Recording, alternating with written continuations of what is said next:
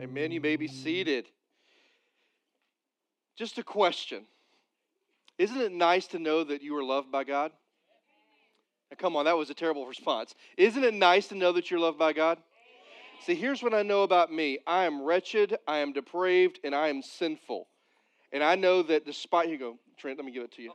Despite my, my issues, despite my behavior, despite my failures, I am loved. And I, and I just want to pause there for a minute before we get into today and just want you to recognize something that despite where you find yourself this morning, and you, know, we all know our own mistakes, don't we? all know our own flaws, our own sins. We all know the own wickedness of our heart. But at the end of the day, God knows you inside. He knows everything about you. And yet, what we just sang was a declaration that is truth, that how He loves us. And I love the line that says, if grace were an ocean, we'd all be sinking. And I'm just telling you, Today, you need to leave here and know here today that you are loved by God. I know we fail. I know we blow it. I know we know our own propensities and, and our own deceitfulness. But at the end of the day, you are loved by God.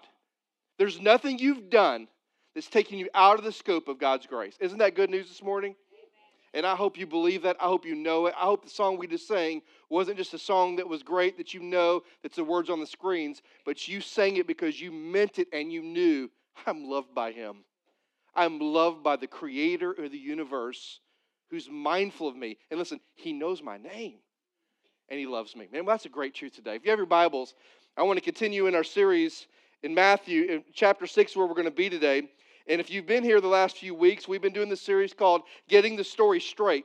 And probably my favorite thing about this series has been this is that Jesus has been crystal clear about his expectations and the standard of living that he expects out of every person who follows him.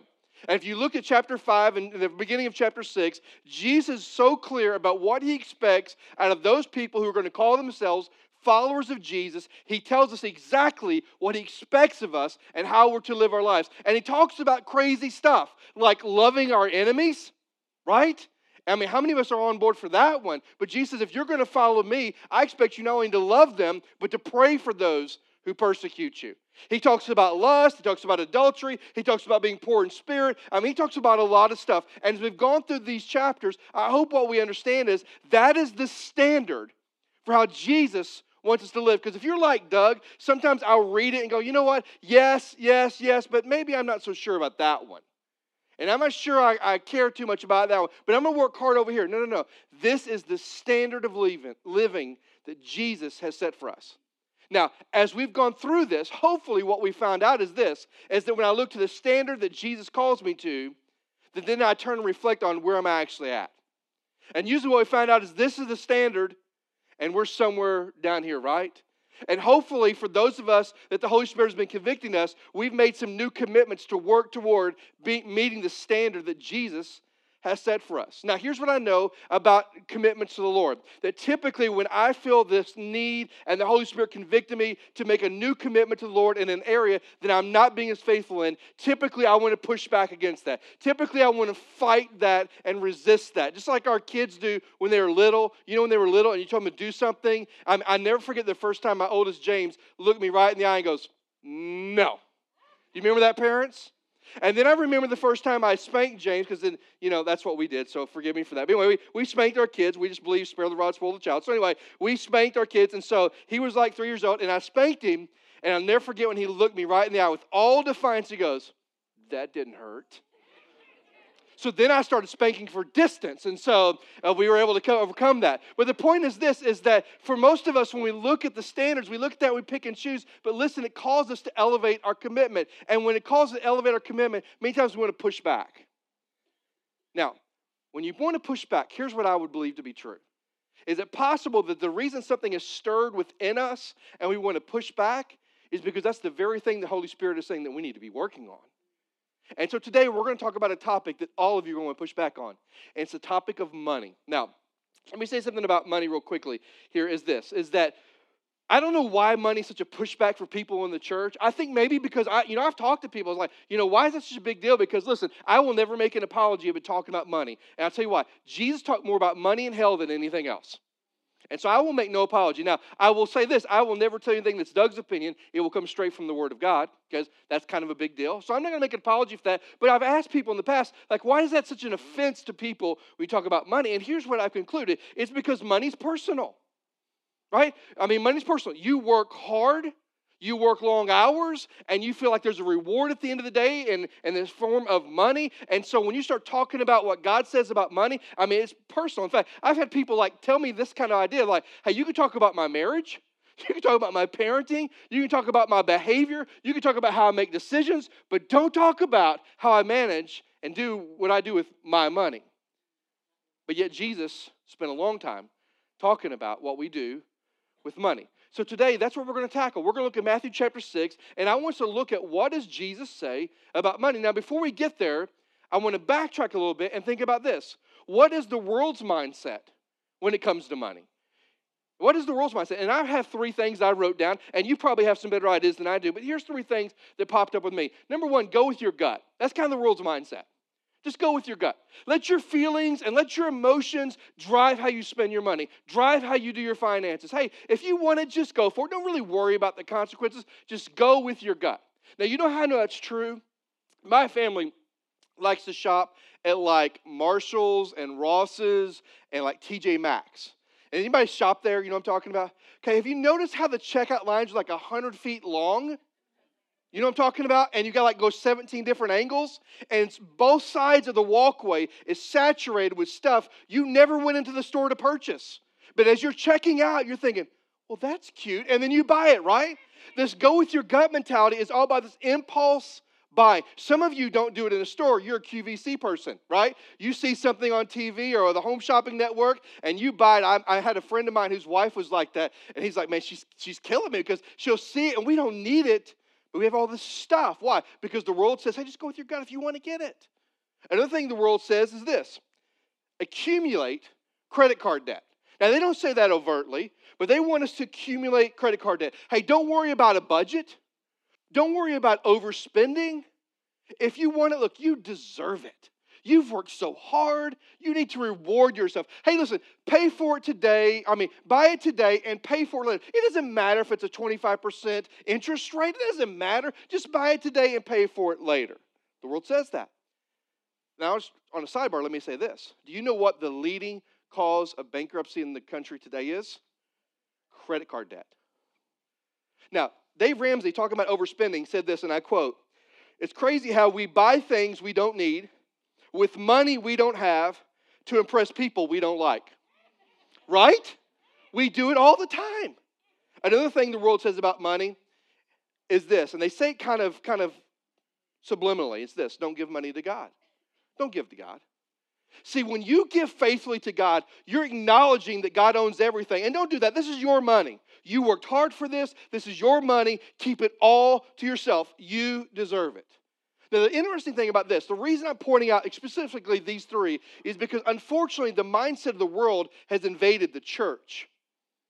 And we need to have a biblical mindset when it comes to finances, when it comes to money, when it comes to how we manage and how we allocate and how we steward the money that God has entrusted us with. So, what does Jesus say about money? If you have your Bible, it's Matthew chapter 6, I'm going to read verses 19 through 24, and I'm going to ask you to stand with me in honor of reading God's word. Just stand with me if you would.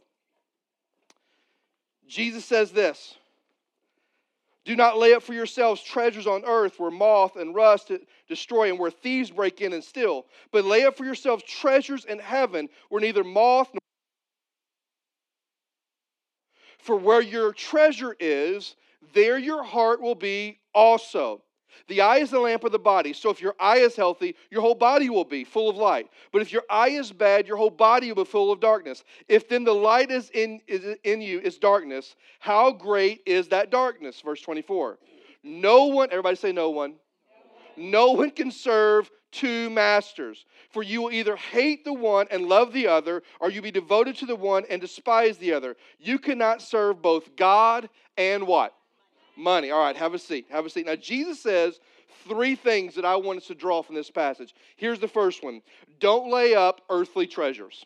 Don't lay up earthly tre- treasures. In verse 19, he says this Do not lay up for yourselves treasures on earth where moth and rust destroy and where thieves break in and steal. Now, here's what Jesus is saying He's prohibiting the selfish accumulation of earthly goods. Now, I want to say that again. He is prohibiting the selfish accumulation, the key word is accumulation, accumulation or the storing up of earthly goods. The phrase lay up literally means to store up. Now, some of you, you real quickly, because you're way smarter than I am, you would have this kind of question. Does that mean I shouldn't have a savings account? And that's not what it means at all. Well, does that mean I shouldn't take what, what I've been trusted with and invest it for down the road when I hope to have a little time in my life where it's slower paced than what it is right now? I'm not saying that at all. Or are you saying that I shouldn't try to like pursue that job that I would like to have so I could better myself and have more to provide for my family? I'm not saying that at all. Jesus not saying that.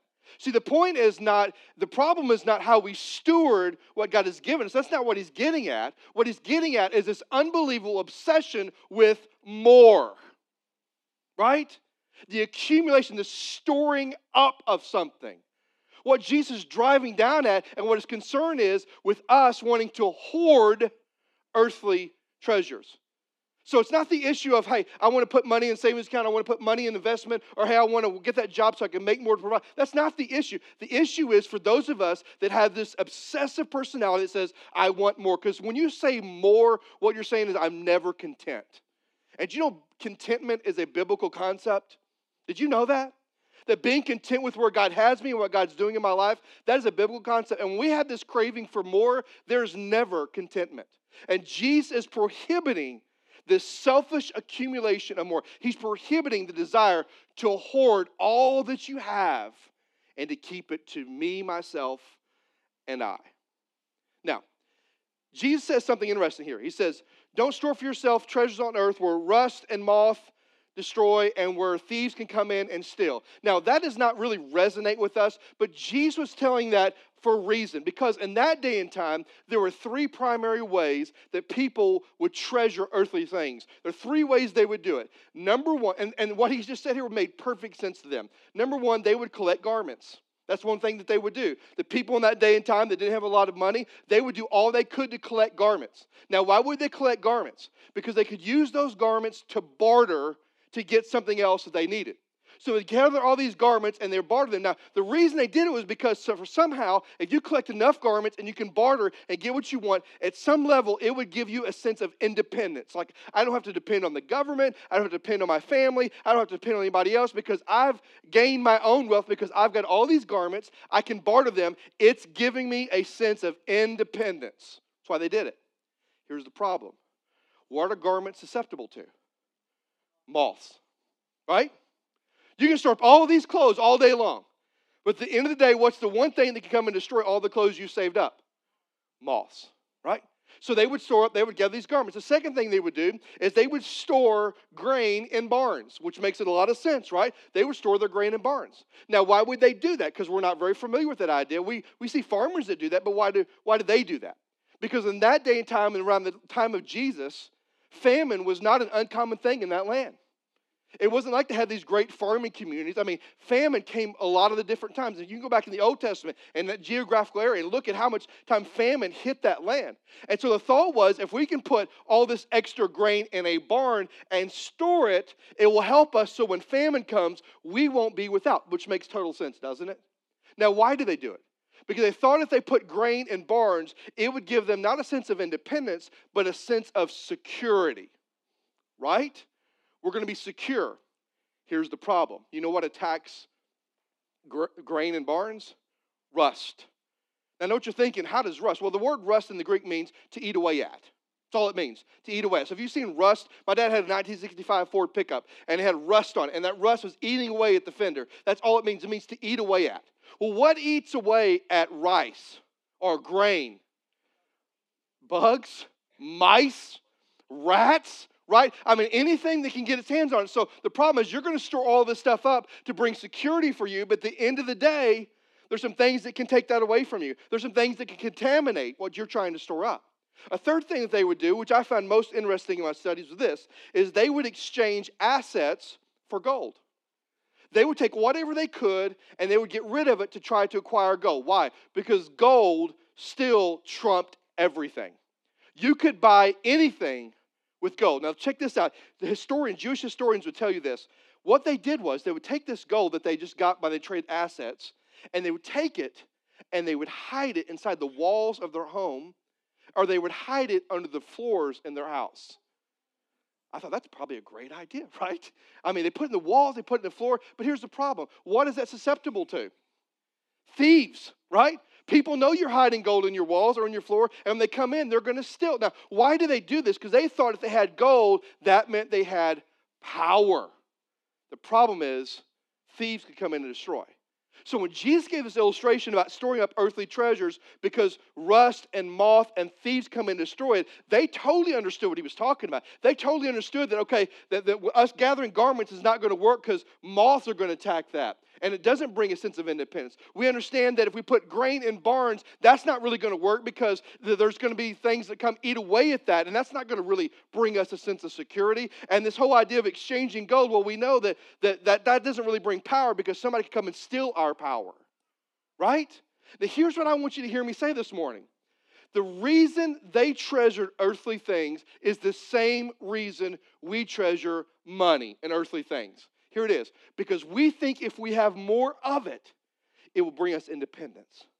We think if we have more of it, it'll bring us greater security. We think if we have more of it, we will have greater power. And here's what Jesus would contend in this passage you're making a bad investment when you put all your eggs in the basket of trying to gain independence and security and power by collecting earthly treasures and earthly things, you're making a bad investment. Why? Why is it a bad investment? Here's why because you can't take it with you. Right? Amen? Have you know? Oh, come on. Amen? You can't take it with you. And listen, the things that you acquire on this earth are temporary. It can be here today and gone tomorrow. Do you remember the market crash of two, oh, was it 2008? I was like 35, 36 years old, and I had a decent amount in my retirement. And when it crashed the next day, it was like 50% less than it was the day before. And I'm thinking, okay, what about someone who's like 64 in like 364 days and going to retire at 65 and the crash hits? Can you imagine that? So we build all this stuff up because we think it brings independence and security and power, but it could be here today and gone tomorrow, right? Jesus says when you spend your life trying to hoard up money, earthly treasures, it's a bad investment. When I was a kid, my brother loved to play the game Monopoly. Anybody like Monopoly? I hate Monopoly. I hate it. There's some variations. It's. Who said no over here? Nancy, I'm with you, girl. So there's some variations that are okay, but my brother loved to play Monopoly. Here's why. First of all, my brother's four years older than I am. And my brother knows all the rules, and that we were little. And my brother knew how to lie and manipulate the rules that I didn't know because I wouldn't take time to read the rules. But every time we played Monopoly, it was always interesting because when the game was over, or toward the end, my brother had, seemed to have all the properties. He seemed to be the bank when it was all said and done. And he would manipulate. He would like say, "Hey, you trade me, trade me like you know, uh, boardwalk for twenty bucks because you have no money." And I would do it. And so, I mean, he would just like, at the end of the game, I'm like, I have nothing. And he has everything. But here's the best part of the game. The best part of the game. You ready? At the end, it all just goes back in the box right? Did he gain anything? Nothing. Listen to me, listen to me. Here's the point. We gain nothing from spending our lives trying to invest in earthly money because at the end of the day, it doesn't go with us. It all goes back in the box, right? Now, Jesus says this. Look at me. He says, Not only do I not want you to store up earthly treasures, but rather lay up heavenly treasures. Verse 20. He said, but lay up for yourselves treasures in heaven where neither moth or rust destroy and where thieves do not break in and steal. Now, what is Jesus saying? I want you to accumulate and treasure eternal things. That's what he's saying. I want you to lay up treasures in heaven, meaning I want you to value eternal things, not temporal things, eternal things. I want you to trade earthly trinkets for eternal things. That's what he's saying. Now, what eternal things is he talking about? Well, we know that there's a few things that are eternal. The Word of God's eternal, right? We know that. We know the souls of men are eternal. Everybody's going to live somewhere for all eternity. Did you know that? Did you know that? Amen? Amen? And the third thing is the kingdom of God is eternal. His kingdom shall reign for what? Ever. So, what he's saying is, I want you to accumulate and I want you to treasure eternal things. I want you to invest in the souls of man. I want you to invest in the kingdom of God. I want you to be an investor and to the people to lead them to Christ. And I want you to invest in building up my kingdom on this earth. That's why we pray, let your kingdom come, let your will be done on earth as it is in heaven. I'm a part of that. You're a part of that. We are to invest not in the souls of man, but the kingdom of God and let God's will be done on this earth. Now, how do we do that? I want to write, give you three things real quickly. It's not in your listening guide. You're going to want to write this down. Three ways we can invest in the souls of man, the kingdom of God. And I'm going to spend my time on the third one because it's the tenor of the passage. The first one is this with your time. With your time. If you really want to invest in the souls of man, it takes time. You've got to build relationships. Well, Doug, I'm introverted. It doesn't matter. There are people that are lost and are going to split hell wide open, and we need to start caring about that. Amen? I mean, some of us, we walk around days. I mean, listen, we live in a lost world. It's not getting better. It's not going to get better until one day when Jesus splits the skies and calls us home. It's not going to get any better. And it's going to take time investing in the souls of man. The second thing it's going to take is our talents. Do you know that God has given every one of you that are a believer or follower of Him a spiritual gift? Did you know that? Eh, come on, only half of you go with me this morning. Did you, did you, did you know that? That if you're a follower of Jesus, you've been given a spiritual gift. And here's my question to you Do you know what that gift is and are you using that gift? Because at the end of the day, one of the ways we invest in the souls of man and the kingdom of God is by using the gift that God has given us to build up his kingdom and to build up his people. Time, talent. And here's the last one. You're to love this one. Guess what the third one is? Guess what the third one is? Time, talent, and treasure, right? Treasure. One of the greatest ways we can invest in the kingdom of God is with our finances and by giving. Now, I'm going to say a whole lot about giving right here, and I want you to hear my heart this morning. God does not need your money. Did you know that? He doesn't need, he doesn't need our money. And we know that because in the prayer that Jesus gave us, he says, Our Father who are in heaven. And we said that when he's in heaven, that means that he's reigning, he's ruling, that all resources are at his disposal. I mean, God spoke six times and said, Let it be, and it was. He doesn't need our money. I mean, everything is at his disposal. So why does giving such a big deal? Because giving, God implemented giving to keep our hearts in check. God implemented giving to keep his believers and his followers' hearts in check. Because you know what? God knows us. God knows our propensities. God knows that we are going to battle putting money on the throne of our life instead of Him. He knows we're going to crave money more than we crave Him sometimes. And so He knew our hearts, He knew our sinfulness, and He implemented the idea of giving so that we would keep our hearts in check and not fall in love with money, but fall deeper in love with Him. He knew that. So what did He do in the Old Testament? He implemented what was called the tithe. What does tithe mean? Anybody know? A tenth. It means a tenth. Now, I should have done this, and I apologize for not doing it, but just have to. Can you just imagine with me a moment? Can you just imagine? They say, Yes, I can do that. Okay, great. Five of you. Here we go. Just imagine. Imagine I had 10 trash bags filled full of money. Who wouldn't love 10 trash bags filled full of money?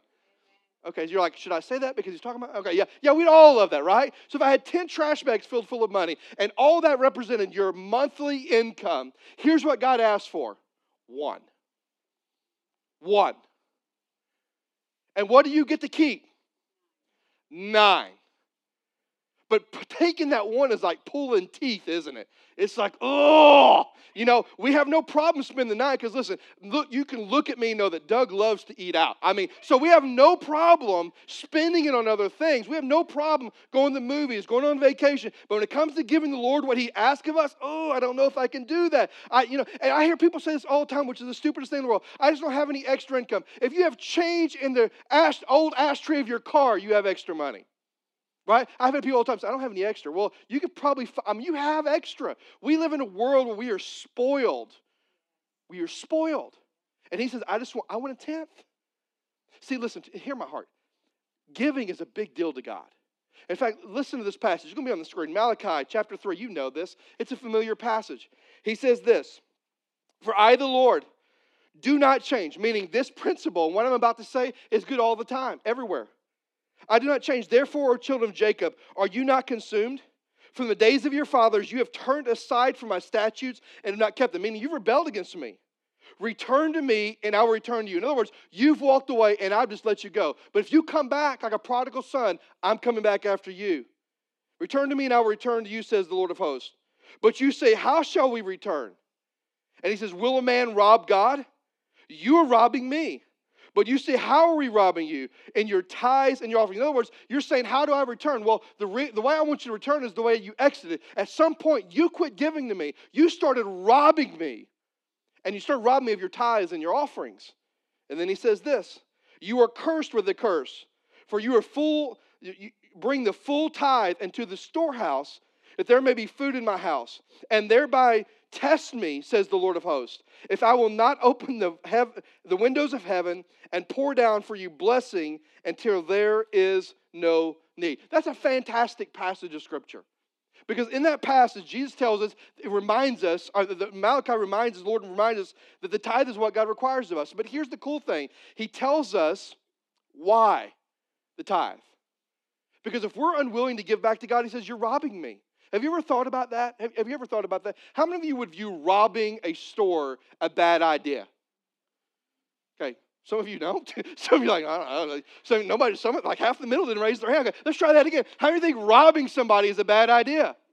Okay, there's still a couple of you honoring people. Okay, so so anyway, so it's a bad idea. And he said, listen, when you choose, listen, when you choose, when I say there's 10 trash bags here, and you choose not to honor me with the one, because listen, I don't need your money. I'm just doing this to keep your heart in check. And when you choose not to give the one, you're robbing me. He tells us why the tithe is so important, why giving so much, because we're robbing God if we don't do that. And then he says this he tells us where we're to give it. He said, Bring the whole tithe where? To the storehouse. Now, that's a word we don't use all the time much anymore, but the storehouse in the Old Testament would have referred to the place of worship, the tabernacle or the synagogue where they went. Wherever they worshiped at, that was considered their storehouse, a place where they were fed physically and spiritually. Do you know where your storehouse is? It's right here. It's East Campus at this school. This is your place of worship. He says, I want you to bring it to the storehouse. But then he tells us, most importantly, the promise if we're obedient. He said, I will open up. Test me. This, you know, this is the only time in Scripture God says testing. Did you know that? The only time in Scripture God's like, I got, I'm going to put my money where my mouth is, so test me on this. If you don't believe me, try me out. And he says, I will open the floodgates of heaven and I will pour out so much blessing, you won't have enough room for it. How many of you want that? I mean, come on, how many of you want that kind of blessing? I mean, listen, God will bless us in a way that's better than the way you think God should bless you. He says, if you will faithful to me, I will blow your socks off. That's what he's saying. He implemented the tithe in the Old Testament. And then we come to the New Testament. Let me say this about the New Testament Jesus raises the bar in the New Testament. I've had people have conversations with me, and they'll say something like this Jesus never clearly taught on the tithe, therefore, that we're not to obey the tithe. To which I lovingly say to them, You're wrong. Because Jesus says, I've come not to abolish the law, but to what? That means Jesus was a tither, right? You know, there's a point where somebody came to Jesus and says, Well, should we pay Caesar? What are we going to do about paying our taxes? And Jesus said this give to Caesar what belongs to Caesar and give to what? Give to God what belongs to God. Implying there's an amount that belongs to God. Give it to God. And you know, the only compliment, you've heard me say this before, the only compliment Jesus gave the Pharisees was they were tithers. They were hypocritical everywhere else, but they were tithers. It's the only compliment he gave them. So Jesus in the Gospels, in, in Luke's Gospel, chapter 12, you can read it later, he raises the bar above the tithe. In chapter 12, he tells a parable about a rich guy that got so much stuff that he says, I'm going to tear down my barns and I'm going to build bigger barns. And there's going to come a day I'm going to say to my soul, Oh, soul, relax, eat, drink, and be merry because I'm going to have enough money to last me years. And Jesus says, He'll be told, You fool, tonight your life will be required of you. And then he goes on to say this listen, he says, and so will be with all of us who are not rich toward God. And did you hear that? Jesus just raised the bar. See, some of you in the room are like me, man, you're tithers. You give 10% and you've been faithful for years. I mean, it took me a long time in my life to learn that, and the Holy Spirit speaking through my wife with a firm tone really helped me with that many, many years ago, early in our marriage. But here's what I want to say to you Is that all? Somebody like, man, I'm a tither, I'm great. No, no, no. Jesus says, listen, I want that's that's the bar. but I want you to raise the bar in your life. I want you to be rich toward God. Now, he doesn't define it with like, that means 20. No, no, no. He just says, I, this is the bar, but I want you to be rich toward God. I want you to exceed that bar. It's like being a high jumper. What happens when you hit the bar? Nothing. What does he want you to do? Go over the bar. And so the New Testament, Jesus raises the bar. Now, Jesus knows, listen, like many of you in the room today, all right, listen to me. Like many in the room right now, you're beginning to sweat a whole lot. You're wanting to push back, and you got a lot of buts and ifs and ands. Jesus knows his audience is probably going to push back on what he just said about don't treasure earthly trinkets, but store up heavenly treasure. Be eternally minded. Invest in the kingdom of God. And the best way to do it is with your time, your talents, and your treasures. Your money matters to the kingdom of God because it's our way to keep our heart in check, but it's also a way to build and to invest into God's kingdom. And Jesus must have known that people were going to push back because he makes a powerful statement next in verse 21. For where your treasure is, there your heart will be also. You know what he's saying? If you find everything inside of you raising up right now, it's really a reflection of where your heart's at on this issue. It is. Can I tell you, there was a season in my life, I was in ministry and I was 21 years old and I did not give to the church. I'm ashamed of that. And like I said, my wife, through the Holy Spirit and a firm voice in my life, corrected me of that. And I had to learn some hard lessons because I had every excuse in the world. I only make $190 every two weeks, and I'm traveling 90 miles two. I mean, I mean, of course, gas back then for young ones was like 98 cents a gallon. Okay, so, but I mean, I had every excuse in the world why I couldn't. And when God changed that in my heart, when my heart changed, I'm telling you, everything about my life changed. I saw the favor and the blessing and the, and the provision, the faithfulness of God like I'd never seen it before in my life. And that's what Jesus is saying. Listen, however you feel about this issue is a reflection of where your heart's at. If you treasure earthly things like money, that's where your heart's at. If you treasure eternal things, guess what? It's going to be evident in your heart. And then Jesus kind of gives them a moment of reflection here in verse 22. He says this. If you're with me, say, I'm still with you, Doug. Man, I hope you are. Here we go. The eye is the lamp of the body. We know that because that's how light gets into our body. So if your eye is healthy, your whole body will be full of light. But if your eye is bad, your whole body will be full of darkness. I mean, there's, he's not, this is not new. This is, we all know that. And then he says this If then the light in you is darkness, how great is the darkness? In other words, Jesus is saying, Listen, I want to know, is your heart healthy? If your treasure and your heart are in sync, is your heart healthy? Do you treasure earthly things? Are you treasuring eternal things. Is your heart? It's a moment where Jesus is calling his people to set and reflect at where their heart's at. And then he leads to the third thing I want you to notice this. He says, No one can serve two masters. Verse 24. No one can serve two masters, for he will hate the one and love the other, or he'll be devoted to one and despise the other. You cannot serve both God and money. Just simply let me say this there is only room for one on the throne in your life. Only one. And I promise you, money and God are battling it out, but there's only room for one. Listen, you can't have God and money on the throne of your life at the same time. You know why? Because they both require single minded devotion. But don't we try really hard? Don't we try to love God and live for God and still crave more of this? See, God and money can't occupy the, same, the throne at the same time, but we sure try to make it work. So the question is, which one occupies? You can't serve both. Now, why would Jesus say that? Why would Jesus say you can't serve both God and money? It's because people try to serve both God and money. And he's saying you can't do it. See, if money's on the throne of your life, it will say this everything you have, it's yours. You earned it, you deserve it. It's your money. But if God's on the throne of your life, listen, here's what he'll say no, no, no, no. It's all mine. You're a manager not an owner. And I want you to use what I've entrusted you with to build my kingdom, not your kingdom. Did you hear that? I want you to take what I've entrusted you with to build my kingdom, not your kingdom. It's interesting because you look at this passage, Jesus calls them out. He calls them out and challenges their heart. Do they desire the temporal or do they desire the eternal? And then he reminds them of something very important. You got to make a choice. You can't serve both. Now, here's the question I have for us today. You ready? We have to make a choice. And the choice is how are we going to choose to live our life? Are we going to choose to live our life serving money, which means we're going to hoard it all up and we're going to work on building our kingdom?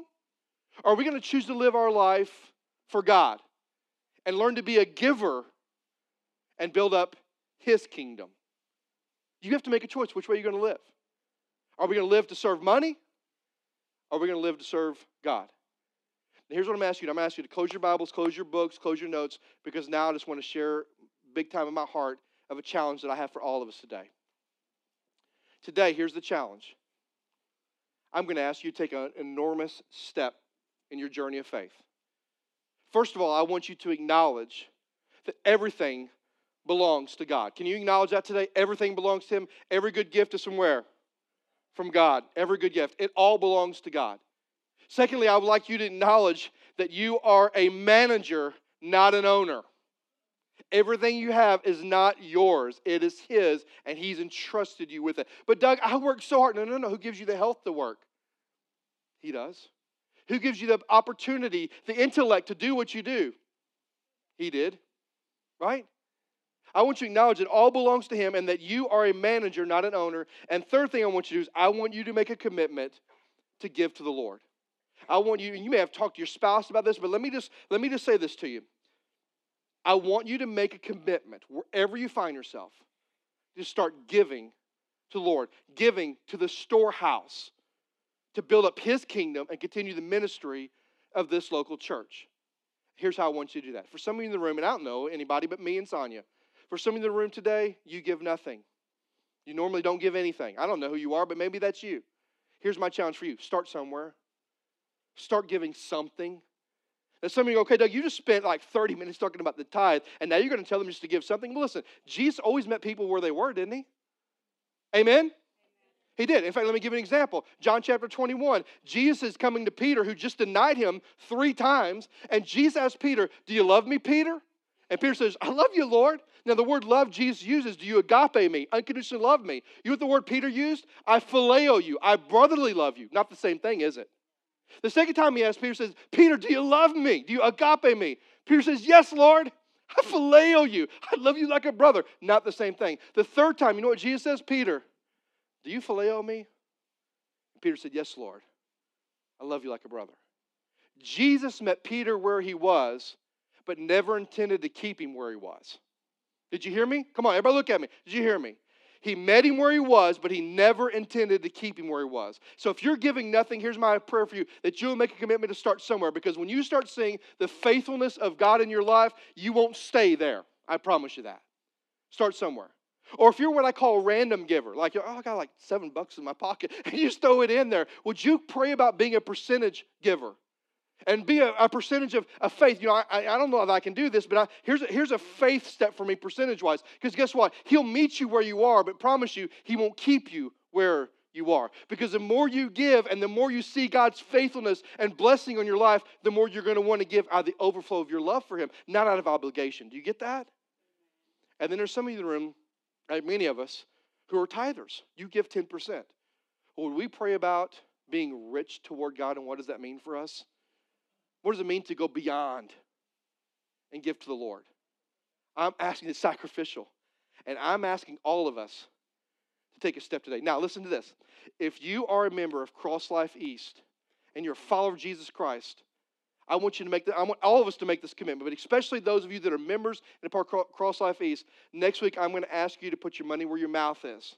I'm going to ask you, if you're saying, I'm really going to make this commitment, I'm going to ask you, because we're going to have some nice pink or salmon color, I don't know what they are, cards, and we're going to hand them out. And we're going to ask you to put down what you plan on giving to the church in 2019. I know some of you like, whoop, just kind of blood pressure went straight through the roof. Listen to me. Here's why that's important. First of all, only one person on the either campus is going to know. It's Donna Moore who works at the Oviedo campus because she puts in the data. Nobody's going to know. I'm not going to. Nobody's going to know. So you need to know that. Second of all, nobody's going to call you and go, "Hey, you're a little behind today." I mean, nobody's doing that. Don't stress about that. You know why it's important for the church to do this? Is because it lets the church know what the people of God are going to do so the church can be responsible in stewarding what God is going to trust them with. The church is being responsible. But can I tell you why it's important for me to fill out a card and what's important for you to fill out a card? Because it's accountability. It's a sense of me taking good intentions and making a real commitment. From just a good idea to God, I put, listen, when I put my name down, when I pay that, when I put my name down on a piece of paper to pay for the house that I'm in, you know what? I'm going to pay for the house that I'm in. I'm going to make that payment every month. I mean, that's going to be something that every month before the first of the month, I'm going to know I'm going to make this payment. Do I have to make it? Yes. But at the end of the day, I want to make it because I don't want to be homeless. Right? So it's accountability. Let me give you another reason it's important for us to put our name on that card and give an amount, it's important because this we're saying to our family and to ourselves that we are investing and buying into the kingdom of God. We are partners with God. Isn't that awesome? I am partnering with God financially. And He will take my minuscule amount and He will do extraordinary things with it. So if you're a follower of Jesus and you're a member of this church, next week I'm going to ask you to fill out that card. In fact, if you're a follower of Jesus and you're not a member, I still encourage you to fill out that card. But for those who are members, we want you to do that. And we're not going to watch you see who does and doesn't. We want you to do it. Why? Because it's a sign, it's a step of faith, a step of commitment. So here's my prayer today as we close. My prayer is simple that we would just check our hearts. That we would say, oh God, am I, am I, am I, am I pursuing money and earthly trinkets more than I'm pursuing eternal things, like the souls of man in the kingdom of God? And that if you're a follower of Jesus, that you would take a moment and you would get your heart right today. Maybe you need to come pray. Maybe you're pursuing the almighty dollar way more than you're pursuing God, and you need to get that right. And then here's my second prayer for those of you that are followers is that we would take a step. If you're giving nothing, give something. If you're just randomly giving, start being a percentage giver, working toward that 10%. And if you're a tither, if you're a tither, 10%, would you pray about what does it mean to be rich toward God? I promise you, your finances, like your voice, will never return void when it's in the hands of God. Never. And last thing I want to say is this if you don't know Christ today, you've heard me talk a lot about money, and maybe you're uncomfortable, but here's what I want you to be comfortable with. He only asked us for a portion of what He's given us. But do you know what He gave us? He gave us everything. He gave us His one and only Son to die for us. So he doesn't even come close to asking us to give what he gave us. And what he gave you is the gift of his son so that you can have the hope of salvation. And if you've never put your faith in him, if you would do that today, or let me know, I would love to pray with you. Let's all stand together. Everybody stand with me, every head bowed and every eye closed as we pray. Lord, I love you and I thank you for today. I know this is one of those passages where, you know, we have to have some clarity on it, but God, I, I, believe, I know in my life, my, my life, and as I know, as, as we hear the story next week from Randy about his, his journey, the guy, I, I know in my life, I don't have a problem talking about this because I know how you blessed me when I decided to be obedient to you. And so, God, I pray for us. I pray for everybody in the room that we, for those of us that are believers, that we would just check our heart today and we would just ask ourselves are we spending our life pursuing the almighty dollar? Are we spending our life pursuing eternal things like the souls of man and like investing in the kingdom of God. And that God, we would get our hearts right today. And that God, I pray as it comes to our finances, that we would take a serious step, that we would acknowledge it's not ours, it's all yours. We are simply a manager of what you've entrusted us with. And I got I pray for people today that are struggling. I pray that if they're giving nothing, that they would pray and just have that step of faith of just start giving something. Or if they're just kind of randomly giving, that they would start being a percentage giver and be more faithful in their giving. And God, I pray that you would blow their socks off with how you bless them and how you're faithful to them and how you care about them. And then I pray for those of us that are, that are tithers, that you would challenge our hearts about what it means to be rich toward you. God, as believers today, may you just break our hearts. May you open our eyes. And may we realize today that as we give, and in a moment, many of us are going to have the opportunity to put money into the offering baskets, that when we do that, we are investing in your kingdom work through this local body of believers. Thank you for that privilege, Lord. Thank you that we can do that. And God, I pray for the one who doesn't know you today. May they recognize the greatest gift that we could ever receive is a relationship with Jesus, the one who spared no expense but gave his life on a cross for us. So, God, be with us. Bless this time as we sing about who you are. May we recommit ourselves to you. May we recommit our devotion to you. But may you help us take a step today. For it's in your precious and your holy Son's name we pray. And everybody said, Amen. Listen, this altar is going to be open. Maybe you want to come pray about which step you need to take. Maybe there's some other junk in your life and you want to come pray. Please do it. But whatever you do, please let's not leave this place without responding to the Lord the way we feel the Holy Spirit is nudging us today. Let's worship together. Patrick, you lead us.